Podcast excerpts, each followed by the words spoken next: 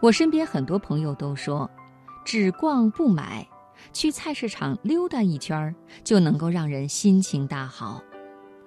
古龙曾经写过，一个人如果走投无路，就放他去菜市场，他会重新萌发对生活的热爱。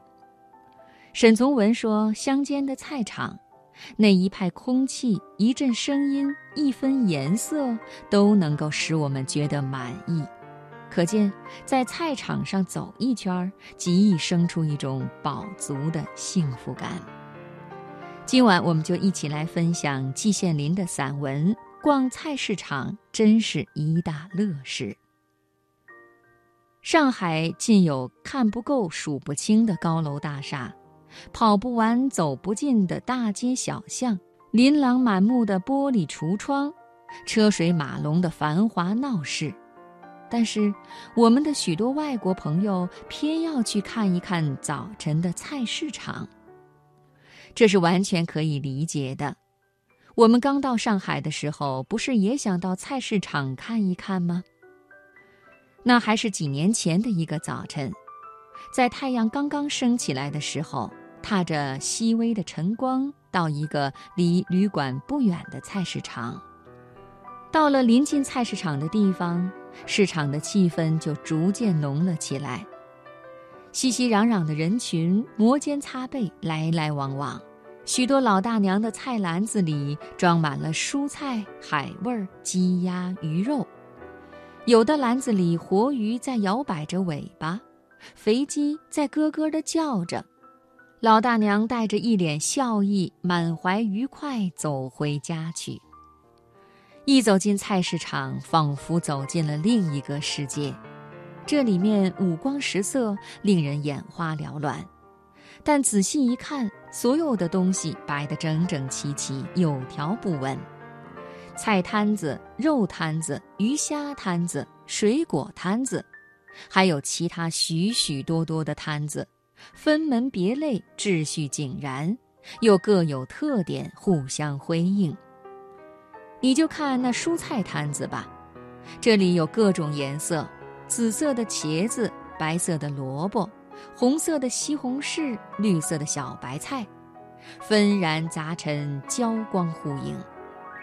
这里又有各种线条：大冬瓜又圆又粗，扁豆又细又长，白菜的叶子又宽又扁。就这样，不同的颜色、不同的线条紧密地摆在一起，与纷杂中见统一。我的眼一花，觉得眼前不是什么菜摊子，而是一幅出自名家手笔的彩色绚丽、线条鲜明的油画或水彩画。不止菜摊子是这样，其他的摊子也莫不如此。卖鱼的摊子上，活鱼在水里游泳。十几斤重的大鲤鱼躺在案板上，卖鸡鸭的摊子上，鸡鸭在笼子里互相召唤；卖肉的摊子上，整片的猪肉、牛肉和羊肉挂在那里。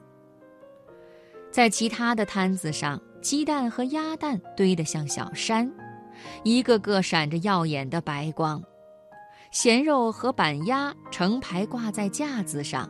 肥得仿佛就要滴下油来，水果摊子更是琳琅满目，肥大的水蜜桃，大个的西瓜，又黄又圆的香瓜，白嫩的鲜藕摆在一起，竞妍斗艳。我眼前仿佛看到葳蕤的果园，十里荷香的池塘，翠叶离离的瓜地，难道这不是一幅美妙无比的图画吗？说是图画，这只是一时的幻想。说真的，任何图画也比不上这些摊子。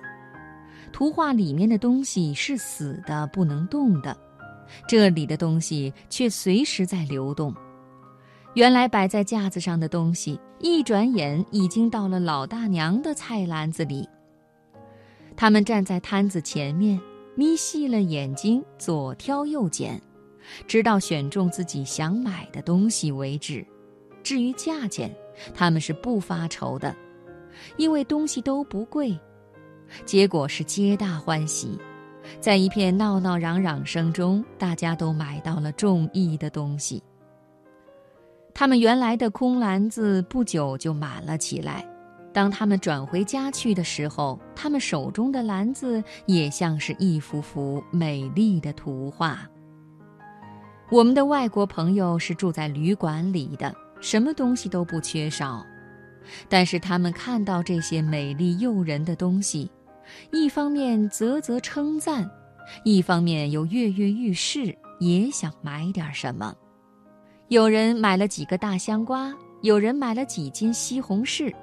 还有人买了一些豆腐干，这样就会使本来已经很丰富的餐桌更加丰富多彩。我们的外国朋友也皆大欢喜了。